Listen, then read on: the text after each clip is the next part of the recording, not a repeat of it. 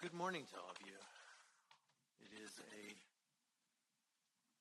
challenge to, to think about what to share on a, on a Communion Sunday. We have heard lots and lots of messages on these sorts of days, and it's not that we're going to be bringing up something new. I mean, if I if if there was something new to share, um, then it's probably heresy. I'm guessing. So probably we we really don't want heresy this morning. Uh, not that we haven't wanted any morning, but particularly not this morning. Um, but I would like to think about bread this morning, and we're going to start um, in the Old Testament and kind of move through um, and finishing up with the bread broken for us. So I'm a little bit of a bread baker, so this is um, something that some of you all do and some of you don't. Um, those who don't, it's okay. Um, they sell bread at the store, and it's pretty decent stuff. Probably way better than what they had in Jesus' day. Um, but I remember when I first started baking bread because um, a lady that um, worked with me, a medical assistant, had a bread maker, and she said, "Do you want a bread maker?" Uh, one of her children had given it to her, and she had no desire to bake bread. And I said, "Well, sure, give me a bread baker." Uh, and so anyway, I took it home, and it just sat on the counter for a long time. And I thought, you know, it would just be really neat to um, to to use this thing and see what happens whenever you put things ingredients inside this bread maker and um, find out what happens. And so um, so I got this recipe um, for focaccia bread, and focaccia bread is uh, is kind of an Italian bread, and anyway, you put different things on it. Um, and it looked really good in the pictures, and so I thought, you know, this is a good thing for me to start with. And so anyway, so I made the focaccia bread, um, and I, I took it out and I put it in a pan and I let it rise. Um, or at least I thought it was it was going to rise. It never rose. It just stayed flat. It was probably more like um, Catholic communion wafers than like the bread we're going to eat this morning. Um, but fortunately, it was salty enough that Anna liked it, so we were able to um, give her quite a bit of it, and she ate it. Um, in the time since then, I've gotten a little better at baking bread, and usually now it does rise, which is a good thing. Um, but bread is something that people have been eating for years and years and years. In Bible times, uh, they would have had coarse ground flour, water, and yeast. Um, and they didn't have packets of yeast like you go to the store and buy. Um, they had natural leavening agents. So they would have um, basically, when things go sour, there's yeast forms in them, and they would use that to, to get their bread to rise. At Passover time, the bread, which was called matzah, was made without yeast and would resemble a cracker of sorts. And um, it was very specific that they had to, they kneaded the bread and then they had to put it in the oven within 15 minutes so that it didn't have any leavening at all. So if you just let bread sit out, eventually something will happen and it'll, it'll rise at least a little bit. Um, they would have baked their bread in wood fired ovens, and their bread would have had a pretty thick, hard crust. And their flour was coarse, um, not fine like our white flour today, or even um, as fine as our whole wheat flour. So these days, bread is made with bread flour, um, water, salt, yeast, and often people put a little bit of sugar in to help it rise better.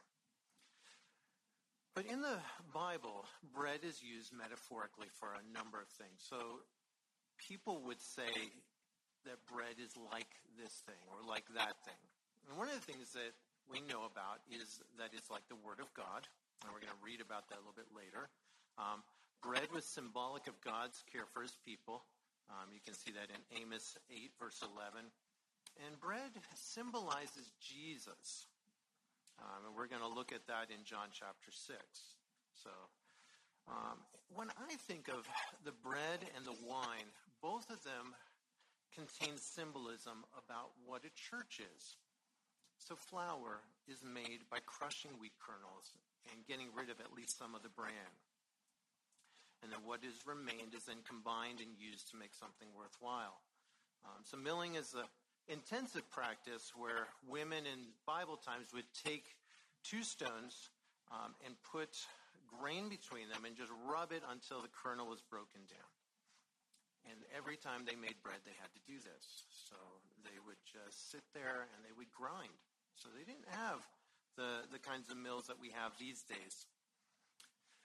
Matthew 21, 44 says, And whosoever falls on this stone will be broken, but on whomever it falls, it will grind him to powder.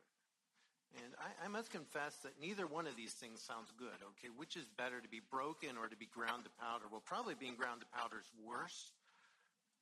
But I think the point is that Jesus is telling us it is better to allow ourselves to be broken on him than someday to be crushed in judgment.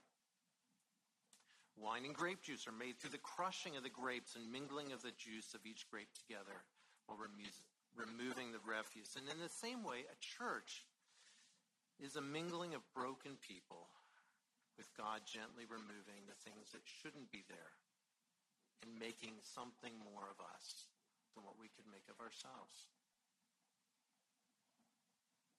And I've often wondered if anybody in the church is truly whole. And I think the answer is no. Even the people who seem to be have it all together and everything just looks wonderful have days when they are struggling terribly. And all too often we think the church is about having a bunch of holy, wonderful people getting together, um, and then a few people showing up who need needs met, and and the church will meet those particular needs. And we don't realize that everyone around us is struggling in one way or another. We are all broken people. And maybe it's a little bit like in a in a family when every, when everybody's sick. Okay, so you know when our children get sick, um, the parents get sick too. Um, the parents can't really stop. Um, they have to take care of their children, but um, but we're all sick at the same time. And and somebody has to try to, to meet those needs. And that's a little bit the way the church is. So bread in the Old Testament, um, this is probably the number one food that was eaten by people in the Old Testament.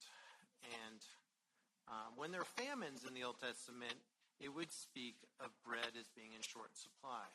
So um, when Joseph came to um, power in Egypt. In Genesis chapter 41, it talks about this. It says, Then the seven years of plenty which were in the land of Egypt ended, and then seven years of famine began to come. As Joseph had said, the famine was in all lands, but in all the land of Egypt was bread. So when the land of Egypt was famished, the people cried unto Pharaoh for bread. Then Pharaoh said to all the Egyptians, Go to Joseph. Whatever he says to you, do.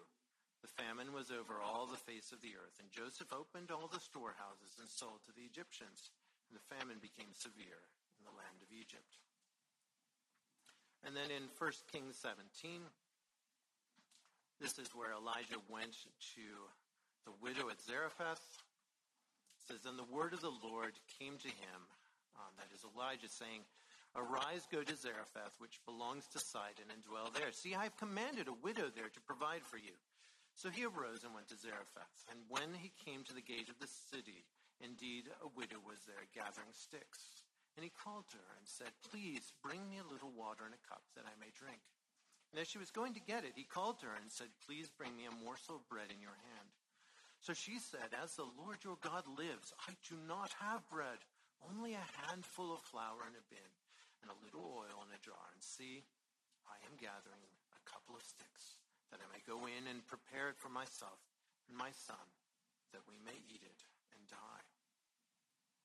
And both of these stories have a pleasant ending because of God's care. God met the people's need for bread and for flour and for wheat in these situations. Um, but there were many people who didn't have that in these famines, and many people died. So many of the stories in the Bible revolve around grain. The story of Ruth and Boaz, we, we read stories about um, plagues that, um, or locusts and things like that, that would come in and they would just wipe the crops clean and the, the people would have nothing. And um, they didn't have Walmart or Food Lion or dollar stores for that matter to go to. Um, maybe surprising to realize that there weren't dollar stores in Bible times, but there weren't. Not even shekel stores. So manna is something that um, we think of when we think of bread. So Psalm 78 verses 23 to 25, talks about manna. And you can read a little more about it in Exodus 16. So it says, Yet he commanded the clouds above and opened the doors of heaven, that it rained down manna on them to eat, and gave them of the bread of heaven. Men ate angels' food. He sent them food to the full. And it was some kind of really fine grain that, that fell um, or, or came up from the ground. I don't think the people knew what it, um, where it came from exactly. Um, it wasn't bread, but it could be made into bread. And one passage says it's like coriander seeds. So if you all don't know what coriander seed looks like, you can uh, ask your wife to look in her spice closet, and maybe she has some there, and you can look at it. It's a pretty fine seed. It's um, it's um, so. Does anybody grow cilantro? There's a couple people. Yeah, cilantro is really good. So if you don't like it, it's not good. But for everybody else, it's good. And um, the seed of cilantro is is coriander. So little tiny seeds. Um, and they would collect this stuff. It, it just was in heaps, and they would collect it, and then they would take it in and and grind it up and make their bread out of that. And it sounds like it was tasty and nourishing, um, but um, as time went by, they got tired of it, didn't they? Uh, so I, I, you know, I can't imagine you, um, you know, let's whatever your favorite breakfast cereal is, if you ate it every single day, Eventually, you would get a little bit fed up with it and you'd say, you know, it's, it's time for a change. And 40 years is a long time. And they ate manna every day for 40 years. So it did vanish as the morning went on. And um, even though it was nourishing, so the, the people were healthy while they ate it, right? So um, if you've if you've read any stories about um, sailing expeditions, um, there was something that sailors struggled with that um, that wasn't pirates. What what was it? Scurvy. Um, so so people with scurvy had a vitamin C deficiency, and if all you ate was bread, you would have a vitamin C deficiency because there's just not enough vitamin C in bread. And when you get vitamin D, C deficiency, your teeth fall out and you get sores on your skin, and eventually you die, but it takes a long time, and it's not a very fun way to die. So um, that's why your parents make you eat vegetables.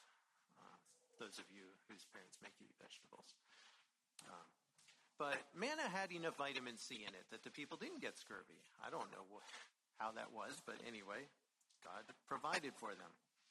The word manna means what is it, which is an odd name for a grain but it was something that people hadn't seen before. So in all their time in Egypt and all their time after that, they never saw anything like manna. God provided for these people. So there are a few things about manna. It was symbolic of the miraculous care that God took for his people. And it came regardless of their behavior. So even when the people were acting up and, and behaving badly, God still provided the food that kept them alive. And that's something that um, I, I just was difficult for me to wrap my mind around. You know, if if I was uh, struggling with somebody, I, I don't know that I would keep supplying their needs, but but God continued to supply the people's needs even when they weren't what they should be. And the important thing that the people were to learn from the presence of manna in their lives was of God's faithfulness. As they told the story of manna to their children, their children's children, they would remember how God cared for them in the desert and they even put a pot of manna in the Ark of the Covenant. So, um, not that they were supposed to look in the Ark of the Covenant. There were two things in the Ark of the Covenant. There was Noah's rod that had budded, and there was manna, a pot of manna. So, you know, if if you were to go into the Ark of the Covenant, you would look in there, you would see this. Um, so, bread was involved with worship in the tabernacle and later in the temple. So, when we think of sacrifices, we think of blood sacrifices, of sheep and goats and even pigeons being offered for sin. But bread was offered too. Leviticus 7, verse 11, 14 says, This is the law of the sacrifice of peace offerings, which he shall offer to the Lord. If he offers it for thanksgiving, then he shall offer with the sacrifice of thanksgiving the unleavened cakes mixed with oil, unleavened wafers anointed with oil, or cakes of blended flour mixed with oil. Besides these cakes, as his offering, he shall offer leavened bread with the sacrifice of thanksgiving of his peace offering. And from it he shall offer one cake from each offering as a heave offering to the Lord. It shall belong to the priest who sprinkles the blood of the peace offerings. So peace offerings are something that we don't think about a whole lot. Most of the time when we think about offerings and sacrifices, we think of sin offerings, offerings that we're going to provide atonement for sin. Um, and if you had some kind of sin, you couldn't offer um, you couldn't offer a loaf of bread. Um, but there were different times when you would offer bread. So at a time of a fulfillment of a vow, you would offer bread. So for instance, when Hannah vowed to give her child back to God if she had one, when she came back to the tabernacle with Samuel, she would have brought some bread along. Um, and maybe she brought some animals as well that they would sacrifice, but um, but specifically as this this time of Thanksgiving, as this fulfillment of a vow, um, they would bring bread. They would be offered as thanksgiving after God had delivered someone in an hour of need. Um, they could be offered as a free will offering, a just because gift to thank God for being a great and wonderful God. Um, and most of this offering would not be burned. A little bit of it would be, but most of it would be given to needy people. And the point was not that God needed people's bread, but rather that they were demonstrating gratitude to him by giving away the things that they realized he had provided them with. Deuteronomy 8, 1 through 4. Every commandment which I command you today, you must be careful to observe, that you may live and multiply and go in and possess the land which the Lord swore to your fathers. And you shall remember that the Lord your God led you all the way these 40 years in the wilderness to humble you and test you, to know what was in your heart, whether you would keep his commandments or not. So he humbled you, allowed you to hunger, and fed you with manna which you did not know, nor your, did your fathers know, that he might make you know that man shall not live by bread alone, but man lives by every word that proceeds from the mouth of the Lord. And Jesus quoted this passage, didn't he? When Satan was tempting him, Jesus looked around. He's famished with hunger. He's not eaten for 40 days. And Satan says, Look at all these stones. They look like loaves of bread. With the power that you have, you could turn those into bread. You could eat. And Jesus said this quote, man does not live by bread alone. I, am convinced that some of my children could live on bread alone and, and maybe some cheese sticks to go with it. Um, but in ancient cultures, people really did think that they lived on bread. If you had bread, you could survive another day. If you did not have bread, you were going to die and you would die relatively quickly. These people weren't fat people. So if you were a poor person in, um, in Israel and a famine came, you and your children weren't going to make it. And this is a part of Moses' final speech to the people. He tells them of the importance of serving God and following God all the way, even after they enter the land.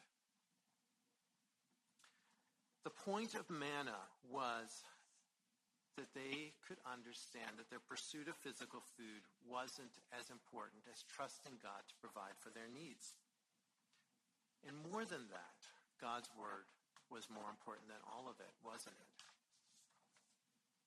So I think we could learn this lesson a little better. You know, I, I know that when we have a, carry-in and I start smelling the smells at the end of church services, um, you know, my mind is not always on the bread that the uh, minister is doling out. My mind is thinking about the um, the bread that the cooks are getting ready um, in the kitchen. Um, and so often we focus on things like that. Um, it reminds you, doesn't it, of John 4, where Jesus was talking to the Samaritan woman and the disciples come back just right after this lady leaves and they've got food. They stopped at McDonald's and they got him, you know, a hamburger and some fries, and, and Jesus just isn't interested. And he told them, My food is to do the will of him who sent me and to finish his work. Um, so let's move on to Jesus, the bread of life. We're going to go to John chapter 6, and we're going to be reading um, a fair amount here. So, John 6, verses 1 through 14, Jesus fed 5,000 people. And we know this story. It's one of the few miracles that takes place um, and is listed in every single one of the Gospels. Jesus took bread and fish from a young man who was there. He broke it. He multiplied it. Um, so it wasn't like if if I had um, um, five loaves and two fish and I broke it up so that every single one of you had a piece, um, it would be a very small piece, right? Um, unless they were very big, big loaves and big fish. Um, but Jesus says, you know, it says about this that every single person who was there was fed, and there were baskets of leftovers picked up. And I don't really want to focus on this so much as just to say that this is what came before Jesus' big talk to the people. So we're going to read verses 22 through 40. And we could really read to the end of the chapter, but it's a little long. On the following day, when the people who were standing on the other side of the sea saw that there was no other boat there except the one which his disciples had entered, and that Jesus had not entered the boat with his disciples, but his disciples had gone away alone. However, other boats came from Tiberias near the place where they ate bread after the Lord had given thanks. When the people therefore saw that Jesus was not there, nor his disciples. They also got into the boats and came to Capernaum seeking Jesus. So just, I, I think um, the Apostle John could probably have used an editor when writing this sentence. Um, but basically, the disciples got into a boat and they went over, and Jesus wasn't in that boat, and then somehow he got to the other side. And the people didn't know how he got to the other side. They just knew that he wasn't with the um, disciples, and then he then he was, and they couldn't figure it out. So anyway, I think that's what John was saying here. Uh, they were confused. So they followed him, and when they found him on the other side of the sea, they said to him, Rabbi, when did you come here? So they didn't see another boat leave, and they didn't know how he got there. Um, and um, so Jesus answered them and said, Most assuredly, I say to you, you seek me not because you saw the signs, but because you ate of the loaves and were filled. Do not labor for the food which perishes, but for the food which endures to everlasting life, which the Son of Man will give you, because God the Father has sent, set his seal on him. Then they said to him, What shall we do that we may wor- do the works of God? Jesus answered and said to them, This is the work of God, that you believe in him whom he sent. Therefore they said to him, What sign will you perform then, that we may see it and believe you? What work will you do? Our fathers ate the manna in the desert, as it is written, He gave them bread from heaven to eat. Then Jesus said to them, Most assuredly I say to you, Moses did not give you the bread from heaven, but my Father gives you the bread from heaven. For the bread of God is he who comes from heaven and gives life to the world. Then they said to him, Lord, give us this bread always. And Jesus said to them, I am the bread of life. He who comes to me shall never hunger, and he who believes on me shall never thirst. But I said to you that you have seen me, and yet do not believe. All that the Father gives me will come to me, and the one who comes to me I will by no means cast out. For I have come down from heaven, not to do my own will, but the will of him who sent me. This is the will of the Father who sent me, that all he has given me I should lose nothing but should raise it up at the last day. And this is the will of him who sent me, that everyone who sees the Son and believes in him may have everlasting life, and I will raise him up at the last day. And Jesus went on to say that except the people ate his flesh and drank his blood, they could not enter in. And this really bothered the people. Um, and many of them, it says, stopped following Jesus because of this. They didn't understand what he was saying. They wanted fish and bread. And here's Jesus not giving them fish, not giving them bread, and giving them a talk that almost sounds cannibalistic. But let's go back a little bit and think about the things that Jesus was saying.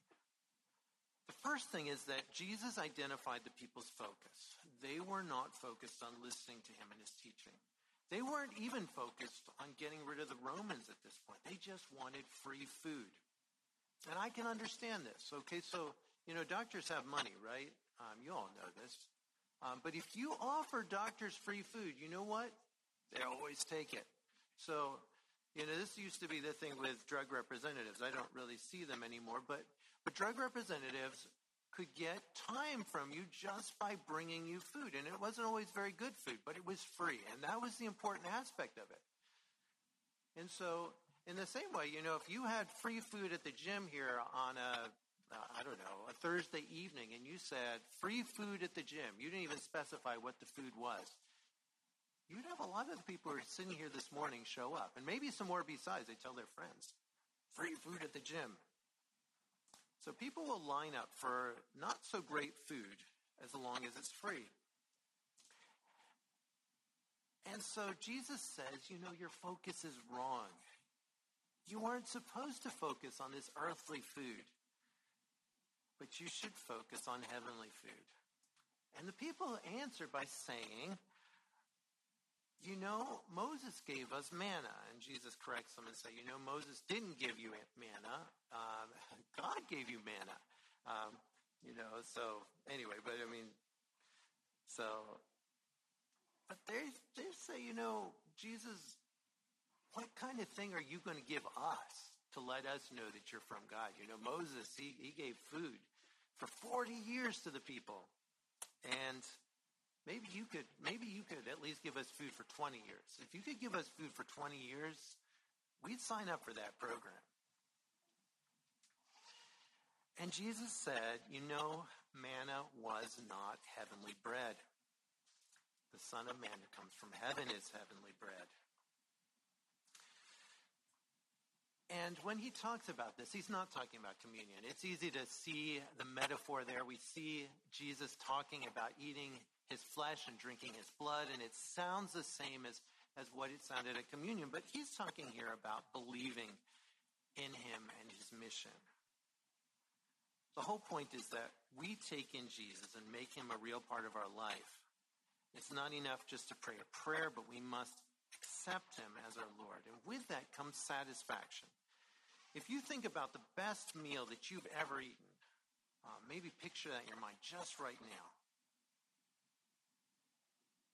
Y'all probably pictured something different, each one of you.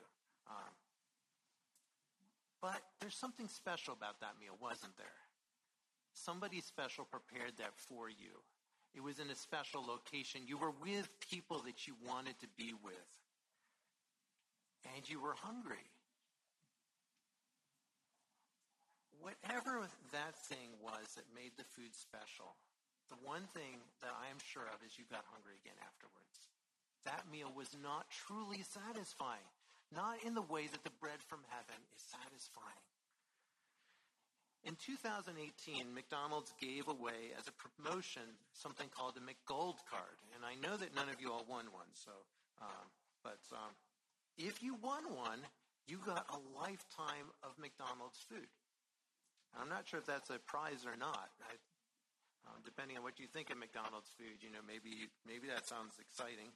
Um, but it wasn't really even a lifetime of food. That's um, you were qualified to eat two meals per week at McDonald's for 50 years. So that's not exactly a lifetime of food, is it? You couldn't actually eat every meal there for 50 years even. Um, but maybe this is what people were looking. They wanted a McJesus card. They wanted something that would qualify them for free food. And I wonder if the reason why we hunger for and desire things which are not healthy, physically and spiritually, is simply because we have not supped on the real bread, the bread from heaven. So breaking the bread. Matthew 26, 26 through 29. I gave Wendy this verse up here, and then I'm not even going to read it, but this is, uh, for some reason or other, I, I took the verse from Matthew. So, uh, But they say the same thing. And as they were eating, Jesus took the bread, blessed and broke it, and gave it to the disciples and said, Take, eat. This is my body. Then he took the cup and gave thanks and gave it to them, saying, Drink from it, all of you. For this is the blood of the new covenant, which is shed for many for the remission of sins. But I say to you, I will not drink of this fruit of the vine from now on until that day when I drink it new with you in my Father's kingdom. 1 Corinthians 11:24, you all know this, um, but Paul is quoting from the Gospel of Luke here, and he says that Jesus broke the bread and said, Take, eat, this is my body which is broken for you. Do this in remembrance of me. Jesus took the bread. It was certainly unleavened bread. This was right before the Passover. They would not have had any yeast in it. And he broke it and gave it to his followers. And there's so much symbolism here. Earlier, Jesus said, Except a grain of wheat fall into the ground and die, it abides alone. And this, you could say, is the beginning of the loaf. It is the death of one so that there could be many more grains. One grain of wheat does not produce very much flour, but many grains together produce enough flour for many loaves. And this applied to Jesus' life and ministry, but it also applies to us. We need to die to ourselves in order that we can be born again, so that we can bear fruit, so that there can be more wheat, more flour. In order for wheat to become flour, it needs to be milled. Basically, you would take two stones and rub them together and grind it. Around here, if you drive around, you see old mill wheels. You see old mills, and they would use the, the water to turn the mill wheel, and then it would turn a huge stone inside, and farmers could bring their, um, their grains and they could grind them up. But in Bible times, they didn't do that. It was all very intensive. Um, and the breaking of the bread is the last thing. And this is repeated so many times in the New Testament. When Jesus fed the 5,000, he broke the boy, boys' loaves into pieces. Um, he didn't clone the loaves. He didn't do anything magical there. He just broke the bread and handed it out. When he met the two disciples on the road to Emmaus, they recognized him when he ate food with them when he blessed the bread and broke it in their presence. And this speaks to me of the fact that Jesus was willing to be broken for us. We are broken people, and yet he was willing to be broken so that we could be made whole. Jesus does understand us. He endured family and friends who didn't understand him. He lived in desperate poverty without even a place to lay his head. He suffered and died for crimes that he didn't commit. And some people argue about what exactly the bread composition should be. The Catholic Church says it's got to be made from wheat. Um, it has to be unleavened. But I don't think that that matters so much. As I read about the early church, it's clear to me that they practiced the breaking of bread a lot. They ate bread with every single meal, and when they did, they would break the bread. And as they ate the bread,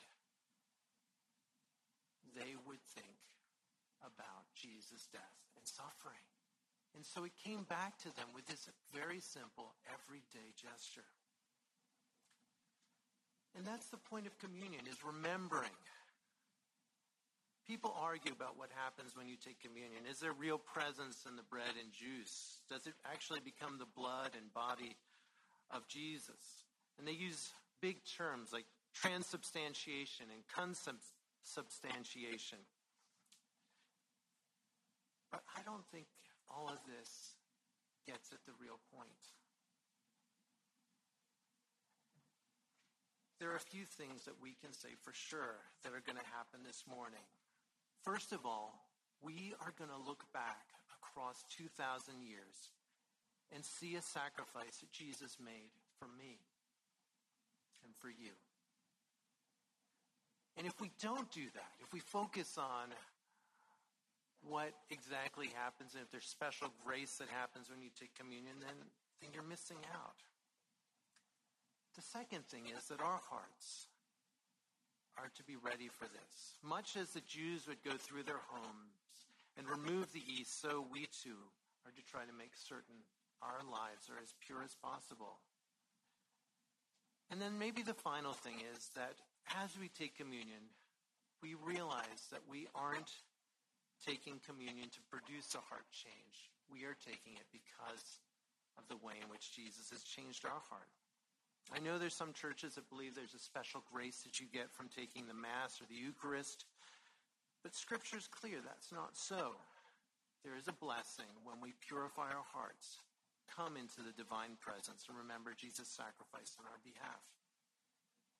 Isaiah 53, talking about Jesus, says, Who has believed our report, and to whom has the arm of the Lord been revealed? For he shall grow up before him as a tender plant, and as a root of a dry ground.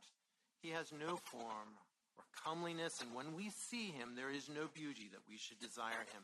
He is despised and rejected of men a man of sorrows, acquainted with grief, and we hid, as it were, our faces from him. He was despised, and we did not esteem him. Surely he has borne our griefs and carried our sorrows, yet we, did, yet we esteemed him stricken, smitten by God, and afflicted.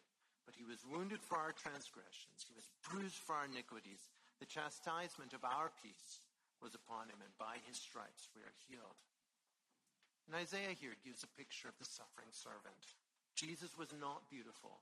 I don't know what you picture whenever you picture Jesus in your minds. Um, I think most of us probably picture him like we've seen him in, in pictures, you know, snow white robe, uh, maybe hair that's a little longer than what we'd feel comfortable with on a guy this morning, a dazzling smile. Isaiah makes it clear that Jesus didn't look like that. There was no beauty that we should desire him. There was no comeliness. over the hours that led up to the crucifixion, Jesus was brutally treated. He was beaten. He was kept on the go without rest. And we can just sense how exhausted he was when he collapsed under the weight of the crossbeam that he was carrying to his death. He had walked miles and miles through Israel in his ministry, and now he was unable to walk this short distance from Pilate's hall to the hill where he'd be crucified. And there on the cross, we see a man dying who's so physically damaged that we have to look away. We cannot look at him because he is so marred. The hymn says, Under an eastern sky, amid the rabble's cry, a man went forth to die for me. For me. And so I finish up thinking a little bit about broken things. Our tendency from a human standpoint is to throw broken things away. They don't do us any good, particularly these days. We don't fix things. Electronics, whatever it is that you have, when it's done, it's done. And you throw it away. And when we look back to the Garden of Eden and we see a creation that was broken, Adam and Eve had walked in the garden with God. They had been whole, and suddenly there was separation. There was blame. There was relationship that was broken between each other and between them and God. And maybe if we were God, we would throw them away. We would say, I'm done with this world. I will wipe it out and make something new. And yet, he didn't. Francis of Assisi said, Lord, make me an instrument of your peace. Where there is hatred, let me sow love. Where there is injury, pardon. Where there is doubt, faith. Where there is despair, hope. Where there is darkness, light. Where there is sadness, joy. O oh, divine master, grant that I may not seek so much to be consoled as to console, to be understood as to understand, to be loved as to love. For it is in giving that we receive. It is in pardoning that we are pardoned. It is in dying that we are born again to eternal life. Psalm 34:18 says, "The Lord is near to such as have a broken heart and serves such as have a contrite spirit." God saw us, saw me and my brokenness, and realized that the only way to heal me was for him to enter my world and allow himself to be broken for me for you. And as we break this bread this morning, I pray that we would be able to remember the cost of our hope, our joy, and our healing. Let's pray.